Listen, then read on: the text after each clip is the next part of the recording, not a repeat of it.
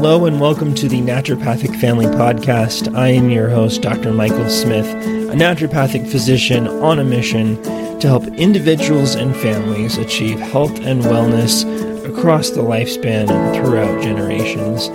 Thank you for joining me today.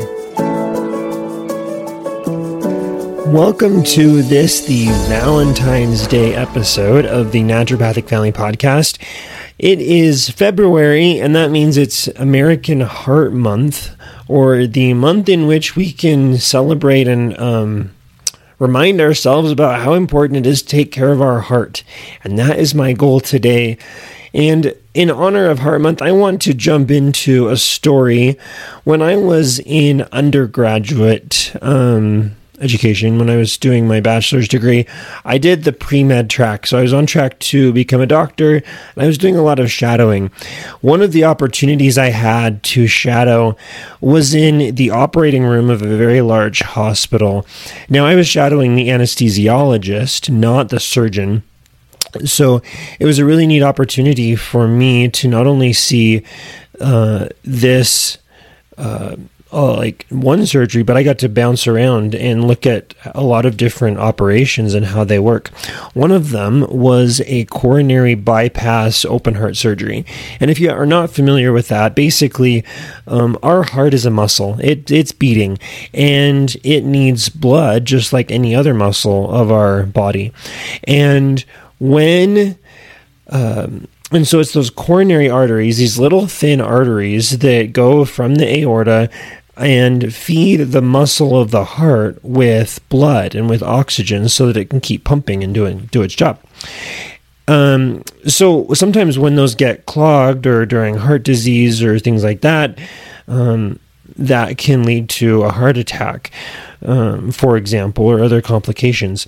So one thing that they can do is they actually take a vein from the leg. They take a um, harvest a vein, and they literally stitch it in place of that coronary artery past where the, there's an area of blockage, and they're able to basically circumvent that or bypass that coronary artery and provide the heart with the blood and the oxygen that it needs. So I was watching this, and I was able to come in at different times in the operation. Um, and one of the most powerful moments for me, um, this is probably one of the most powerful shadowing moments I had in, in general uh, during my pre-med um, preparation for medical school, was seeing the chest opened in, in the surgery and the heart beating inside of it. It was amazing to see how the heart was beating, to peer over that anesthesia drape and to see this ma- a marvel of a machine that pumps indefinitely, and and the amazing things that were going on to keep that heart working as best as it could for as many years as, as as could be done. Fast forward a little bit to medical school. So it was my first year of medical school, and in the first year of medical school, there's all the basic anatomy, physiology, um, biochemistry type of classes that I was taking. And we had an in-person cadaver lab where we were learning the structures of the human body um, using cadavers. And um, uh, for the part of the, the anatomy course, we were looking at the heart, and we were learning the structures of the heart, learning which ones are those coronary arteries that I was talking about a minute ago, um, what all their names are, um, all of the, the, the chambers and all the different features that um, are related to the heart. And it was a really, um, there was, it came a moment when I was able to hold a heart, a human heart. And um, for this presentation on the video version of this podcast, uh, I kind of attempted to recreate that using an artificial intelligence generated image. But But really, it was an amazing experience to hold that heart. And As I re- wrote about it later, I said, I pondered then as a student, the individual whose heart this was, how it beat for years on end, never stopping until the end. I reflected on the moments that that heart witnessed, happy, sad, excited, scared, wonder, awe, triumphs, challenges, victory, and perhaps possibly heartbreak. It is amazing how much our hearts can hold. It is amazing how much our hearts can hold. And today, I really want to dive into how we can take care of our hearts through nutrition and through diet. And so as we do, I pose the question, how well are you holding the health of your heart? It's pumping. It's doing so many things to preserve the life and ability for us to do stuff. Pumping blood throughout our body. We need that blood on this for so many reasons. And um, we have the opportunity to really dive in and take care of our heart. And I believe there's a lot of really... Um, A lot of ways of doing that. So before doing so, I, I want to pose some, a series of questions. Do you know somebody with high blood pressure? Do you know somebody with high cholesterol? Have you ever known somebody who's had a heart attack? Now, if I ask this question to a majority of the population, I think the answer would be yes. And as a physician, I've been able to work with many people who have um, high blood pressure, who have high cholesterol, and to help in as many natural ways as possible to lower those so that this the their heart health can be optimized for as many years as can uh, as possible down the road. Uh, this is a, a graph of the incidence of heart disease-related deaths in the United States. And uh, you can imagine, if you're listening to this, the map of the United States, the forty-eight states, and a majority of those heart-related deaths are found in kind of the southwest area of the south, southeast area, excuse me, of the United States. And where I live in Idaho, it's not as prevalent. There's not as many heart-related diseases, deaths deaths from heart disease as there are in other areas of the country, but it's still significant. Um, looking at the statistics from Idaho, um, the heart disease deaths is one hundred eighty point four per one hundred thousand people, persons. And that was, I believe, from two thousand and um, twenty twenty-one. Now the goal for Idaho is one hundred thirty, and we're at one hundred eighty. Um, so it's a little less than the national average, but still significant. And I say significant because if you know somebody from with heart disease, with high blood pressure, maybe you are that person. How much would the life of those around you or those that you love be different if that person wasn't there? Um, it's it's kind of a sobering thought, but um, and and so it's easy to get lost in these statistics of, oh, we're not as bad as other places or whatever, but really each individual matters, and I think that's the motivating factor for me to help encourage and teach about heart health so that we can preserve the health of the one, so that the family and friends around that one person can enjoy that the presence of that wonderful individual for as long as possible.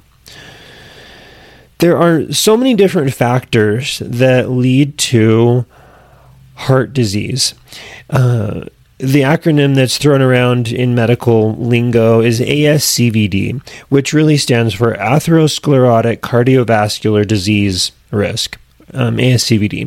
The mnemonic that I've learned is FLASHED, um, which which stands for family history, lipids, age, smoking, hypertension or high blood pressure, exercise, and diabetes. Now, there's so many of these factors, and I, there's probably likely others as well, But these are the the most, I think, common ones that contribute the most to heart disease.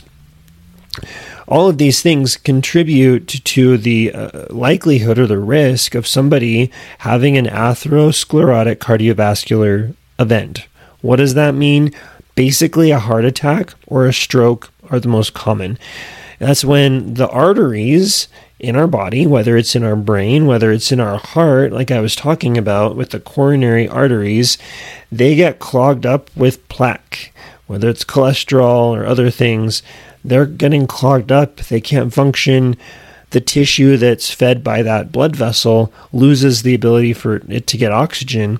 So we're not able to function, um, in a simple way of speaking. All of these c- things contribute to that. Now, there are some things like family history and age we just simply can't change. It's just the way it is. A person is how old they are, and um, their family history is the way it is. But there are so many other things that we can change, and that is what gets me excited about helping support individuals with their heart. There are several different um, ideas that I want to challenge. Number one is the medications are necessary. Now, as a naturopathic physician, I have the um, in in the state of Idaho, I have the ability to write prescriptions for heart medications, um, and I believe that they have their place.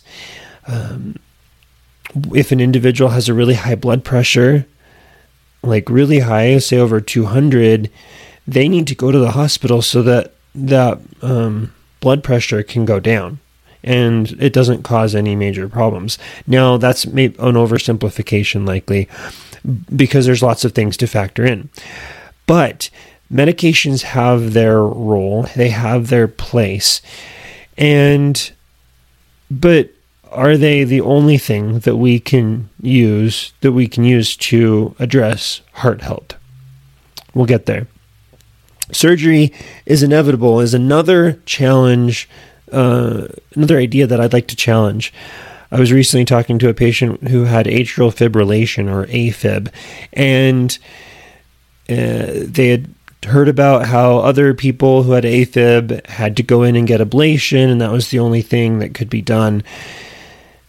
Now, again, this is this is complicated, and medical care is really individualized based on what that person needs, but perhaps surgery may not always be be necessary if we can really change our our lifestyle. I also want to challenge the idea that some people might put forth that nat- natural solutions don't work. Um, there's and and you can find this in the literature, in the scientific studies. There's going to be studies that say it, this diet thing does work, this diet thing does doesn't, and so on and so forth. This kind of battle of ideas. Now, when would natural solutions not work? If we don't implement them. I think that's the challenge. Um, going going back to medications versus these natural solutions is that medications are just a pill that someone can take. Um, that's a fairly easy action to do. Just got to remember to take my meds every morning, and sometimes that's necessary. I support patients where they're at. If they come to me with medications, I'll take them where they're at, and we'll go from there.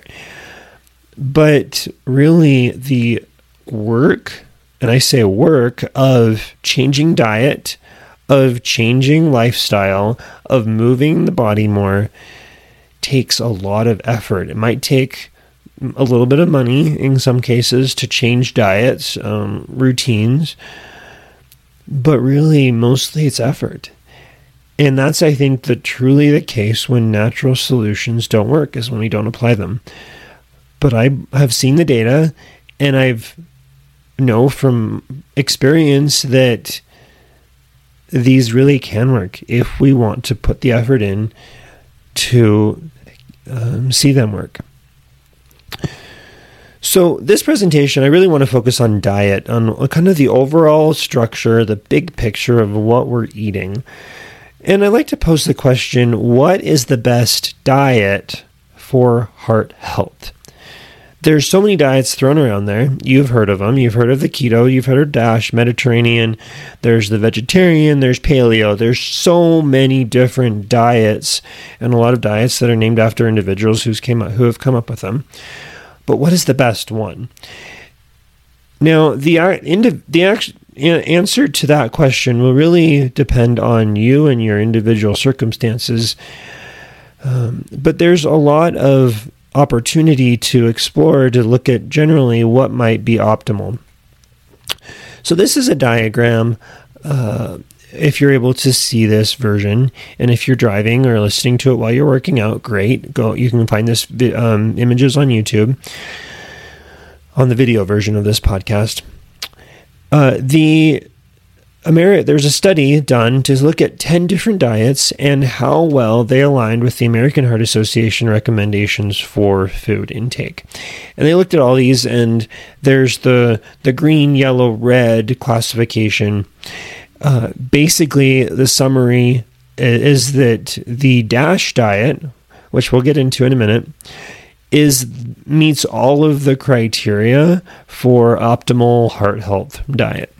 Mediterranean is the close second, and then vegetarian, and then there's some others that are like the that are low fat, low carb. Paleo is actually number ranked number nine, and then very low carb is number ten.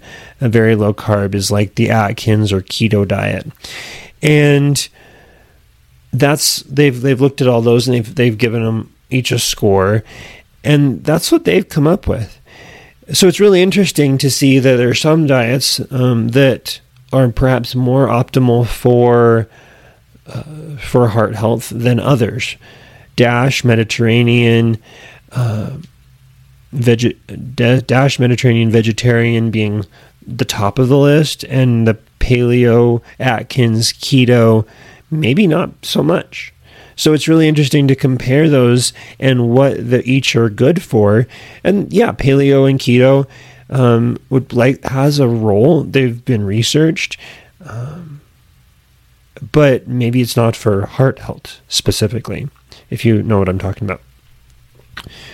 So we're going to talk about a couple of those. Number one being the DASH diet. So what is DASH? DASH simply refers to dietary approaches to stop hypertension. This diet uh, in, is focuses on having foods that are rich in potassium, calcium, magnesium, fiber, and protein. They're low in trans fats and saturated fats, and also low in sodium. So when When I think of DASH, the number one thing I think about is sodium. So think about like a dash of salt on your food. That's what I think about, and that's what I often associate DASH with. I think it's fair to say that we love our salt. Why do we love it? It tastes good. Salt tastes good. It makes food palatable. Um, I was reading, or I've, I've, at times I've looked into the history of salt, um, from the ancient Egyptians to the Romans to present day life, and how much salt is so valuable. They used to trade it. It used to be worth, um, you could trade it just like you would gold. That's why the word salt is related to the Latin sal, or S A L. Um, it's related to the word salary, um, because, as I've learned, someone you could get you could pay someone in salt instead of gold, and that was worth so much. Um, we have the same root. The sal comes in the salad. For example, putting salt on vegetables, in this case, what we would know as a dressing, to make it more palatable. Salt helps preserve food. It helps um, keep that food longer. Um, I talked about that in my last podcast episode about fermented foods. Um, so I invite you to check that one out. Um, it there's so many things that salt does in supporting food preservation. Now, the American Heart Association, in specifically with the DASH diet, which um, uh, they re- it's recommended that we get between fifteen hundred to twenty-three hundred milligrams of sodium per day. So DASH, think sodium, fifteen hundred to twenty-three hundred milligrams. How much does the average American get in a day? thirty-five hundred milligrams, give or take. I've seen thirty-four, I've seen thirty-five. thirty-five hundred milligrams per day compared to fifteen hundred. That's over double the amount of sodium that we should be getting according to this DASH diet outline. Um, and where does that salt come from? A majority of it, in this uh, infographic from the American Heart Association, seventy-seven percent of uh, sodium in our diet comes from processed and restaurant foods. So many processed foods. Which foods are they? Um, there's what's referred to as the Salty Six. The Salty Six are the six popular foods that add the most salt to our diet. Now, this recommendation is based off of the twenty-three hundred milligrams a day, but either way, it's still, these contribute a lot. What's the number one? Bread. Bread has a lot of salt. Pizza has a lot of salt. Sandwiches have a lot of salt. Related to bread and sandwiches are that cold cut, those those cold cut meats, the processed cured meats. A lot, and that's related to pizza as well with the pepperoni. Um, I remember in high school, I was in in, a, in choir, and we went to a performance, and during a between rehearsal and, and our performance, some friends went to Um, uh, pizza cafe, cafeteria to get a really large pizza. I remember them literally folding it up and squeezing out that grease. I, but I think about the same thing with salt. It has so much salt. Um, soup being a number, a big container, container, um, source of sodium. Uh, I was looking at one of those cans of Progresso soup, those pre-made soups that you can get. They're a can, and I we have it some in our food storage. I don't really like to eat them because they have a lot of salt. One can of soup contained two servings, but one can contained about fourteen hundred milligrams of sodium just in one can. And for me, as an adult male, I would need to eat at least that full can of soup to get full. But I'm getting like almost my full daily dose of sodium in one serving, in one meal. The last thing was burritos and tacos. I think that just is representative in part of restaurant prepared foods where it's made palatable in large part because of, of, um, the salt, the sodium intake, and all the seasonings and stuff. They're hidden. It's not easy to avoid, but it does. It, it, it takes effort. I like this um, graph. Basically, it's highlighting how with when we're looking at blood pressure, particularly having eating the DASH diet, and specifically a DASH diet with low amounts of sodium, will lead to the lowest amount of systolic blood pressure. So it will lower our blood pressure the most. Simply, even without the DASH diet, cutting down sodium intake allows us to get from uh, like a high intake to a low intake of salt, thirty-two hundred milligrams to fifteen hundred milligrams, lowers can lower our blood pressure by about eight points, eight blood pressure um, readings. So from one hundred thirty-three to one hundred twenty-six or so. DASH, on DASH diet, that number can get as low as one hundred twenty-three. So it's significant. And for somebody who's wanting to help support their, lower their blood pressure, lowering the salt really can help. Now, how does it do that? I think as we often hear, cut down on your salt, because it'll help with lower your blood pressure. But why? Why does it do that? Now, it really comes down to the kidney. Our kidneys do amazing things. There's these two organs about the size of our fists, kind of in the lower back um, side of our bodies. I think one of the main things that happens in our kidneys is uh, filtering our blood and our, and also the control of blood pressure. In the most basic unit of the kidney is called the is called the nephron, and the nephron is a very very very small structure, but in it. It starts by filtering their blood in this um, colander, like like a spaghetti colander type thing. It lets a lot of things through and keeps some, some things in the blood.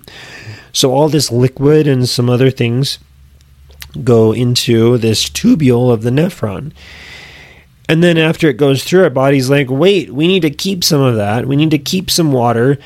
We need to keep some sodium. We need to keep sugars and amino acids and other ions. We can't, so we don't pee them all out, because ultimately this feeds into our bladder and then we it goes out as urine. And one of the ways that our body controls that is through these opening and closing of these doors of that regulate sodium. So if you're able to look at this image, you'll see that where all of these places where sodium leaves the nephron and goes back into the blood. This is a simplified diagram, but it allows us to see it fairly well. Where sodium will go, water will go also. So if we eat a diet that's high in salt, the idea is, is that our body will want to retain it and extract it from the nephron back into our blood. If the sodium goes, water will go too because of the osmotic forces that are at play. And if the water is retained, then we have more volume in a defined amount of space. And if you can think back to your physics classes, the volume and pressure, if we uh, if we have a high volume but a fixed, if, sorry, a, high, a lot of fluid in a in a specific confined volume, it's going to exert more and more pressure. And that's where we get blood pressure from. Our body regulates that because we do need a certain level of blood pressure, but we just don't want it to go through the roof because that would be a problem. So, nephron helps control our blood pressure, and that's, uh, this is honestly where one of the main mechanisms of action for blood pressure drugs go. Um, we we often talk about diuretics, thiazide diuretics, loop diuretics. You may have heard these tossed around by a doctor or on the news with uh, medication ads or things like that. These diuretics help control the flow of that sodium uh, out of our nephron. Uh, it, there's also s- suggested that it's the potassium that also makes a big effort um, as as well in controlling that blood pressure also. Okay, enough anatomy physiology, but really I just wanted to illustrate and teach you about why controlling salt leads to controlling blood pressure. So there you go, in a nutshell. Jumping over into the Mediterranean diet for a minute, the Mediterranean diet is very similar to the DASH diet. When I think of the Mediterranean diet, I think of everything that's amazing to eat from Italy and Greece, the Mediterranean region. You could extend that even further. Um, I've never been to either place, Italy or Greece, though I want to go to both someday. But I love Mediterranean food. Um, and I think about that food when I think about the Mediterranean diet. So the Mediterranean diet emphasizes vegetables, fruits, whole grains, beans, and legumes. It includes low-fat or fat-free dairy products. So what I think of as feta cheese. You think of feta. Feta goes with pretty much any Greek salad, for example, at least the ones that I've had. Fish, a lot of fish, poultry, non-tropical vegetable oils, and nuts. So, uh, non-tropical, I think that refers to like olive oil instead of like palm oil, for example. There's a lot of olive oil contained in the Mediterranean diet. Um, the Mediterranean diet limits sugars, sugary beverages, and the sodium, like we talked about before, highly processed foods, uh, refined carbs, saturated fat, or fatty and processed meats. So we're looking at really whole meats, whole foods, um, healthy vegetable oils, healthy fats, low-fat dairies, Um, tons of fruits and vegetables. I think it just sounds amazing to me, and um, it would be awesome if it would be easier to like eat this more often. I, I think I would like to, but it and it's a reminder to me that I can and probably should do that myself. And especially for individuals who are like wanting to support their heart, this can be a benefit. This is a graph from one study that shows how an individual basically who was eating a Mediterranean diet, whether they were adding extra virgin olive oil, the E V O O, or nuts, had a lower uh, rate of heart attack, stroke, or death from cardiovascular causes. And I think I think there's a lot of other studies that can show this as well. This is just one of them. Okay, so we talked about DASH diet. We talked about Mediterranean diet. There are others. There's the Ornish diet. There's vegetarian. Like like I said earlier, my goal is not to go through all of them, but just to teach you a little bit about the role of diet and uh, heart health. But I wouldn't be uh, in good conscience if I talked about heart without talking about exercise. So I know that... Um, I know we're talking about foods and diets, but it, the movement goes hand in hand with exercise. I toy around with the word exercise. It's it's in the vernacular. We use it a lot, but I really prefer the word movement over exercise. I feel like exercise, there's a certain level of expectation that goes with it, that we need to move our body a certain amount or certain ways. Uh, but really, movement is just movement. Anything that we do to move our body is going to be better than nothing. Um, healthy movement is one of the ideas. Uh, I'm really borrowing it from the health at every size movement, how we really can be healthy at every size. Um, I talked about that more in my podcast about the science of eating. And I think there's opportunities to incorporate more movement. I was, in preparing this presentation that I gave recently in my community, I found this quote that I absolutely love um, by Tony Robbins. He says, "It's not that diabetes, heart disease, and obesity runs in your family. It's that no one runs in your family." Now, you know, I recognize that might come across a little harsh, but I also think it's funny at the same time. But any movement that we do is going to be helpful. The American Heart Association re- recommends at least thirty minutes of moderate intensity exercise, at least five days a week for about one hundred fifty minutes a week.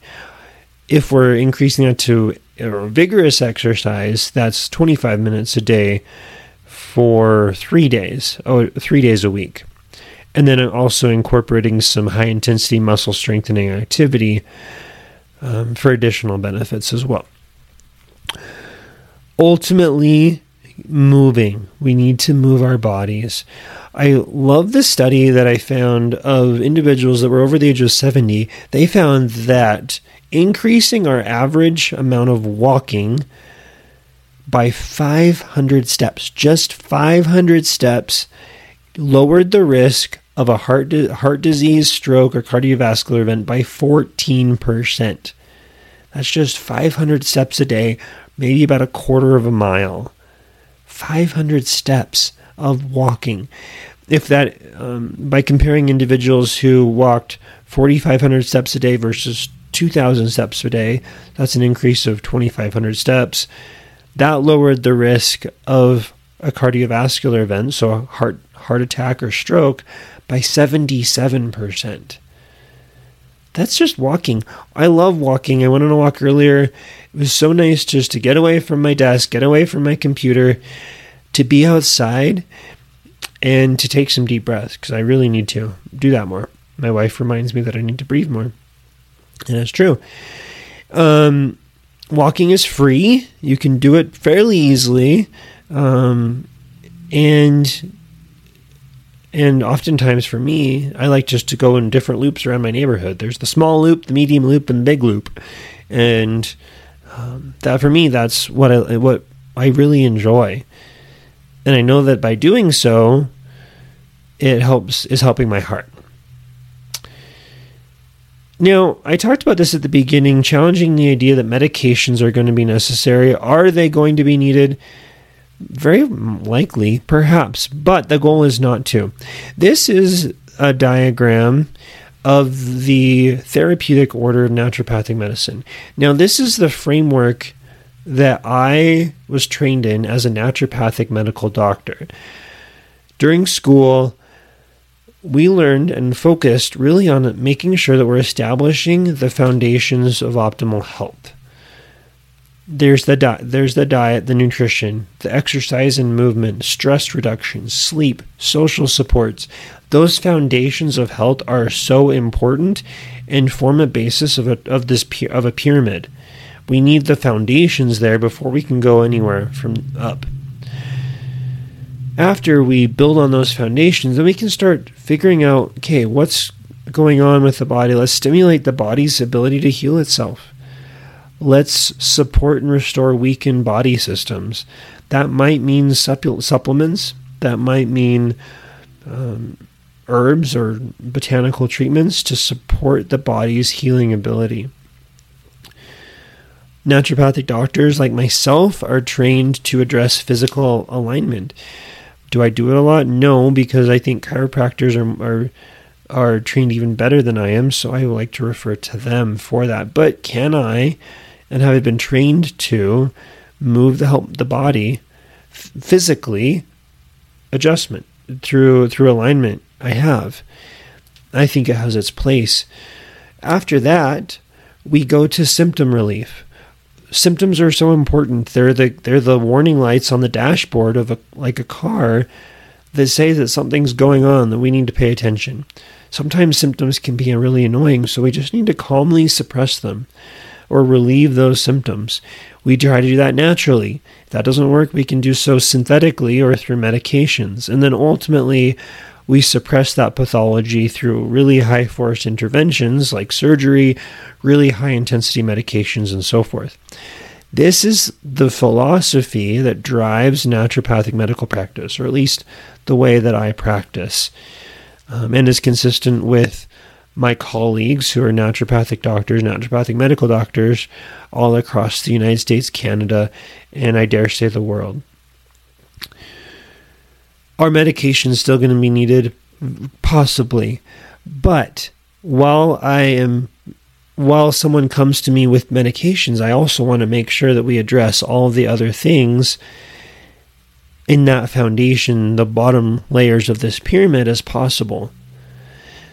So that's my goal as a naturopathic medical doctor. What is the bottom point of all this?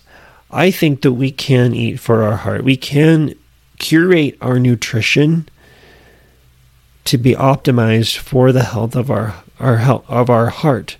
We can do it for other things too, but our heart specifically.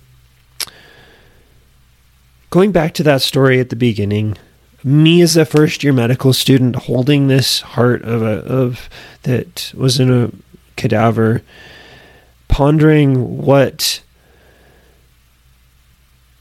what that heart experienced in that lifetime, and motivating me to hold the health of my own heart better, encouraging others, whether it be uh, patients, people I'm able to educate through things like this podcast, to help support their heart as well.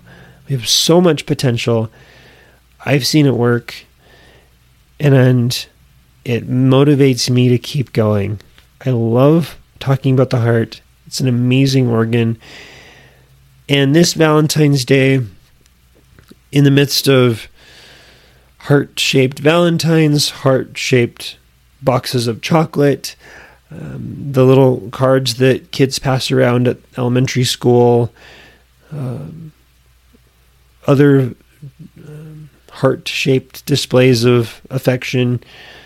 But we also remember to take care of our own heart, the one inside of us, the one that doesn't necessarily look like the hearts that we see on Valentine's, but nevertheless one that is keeping us alive and allowing us to really love those that are around us.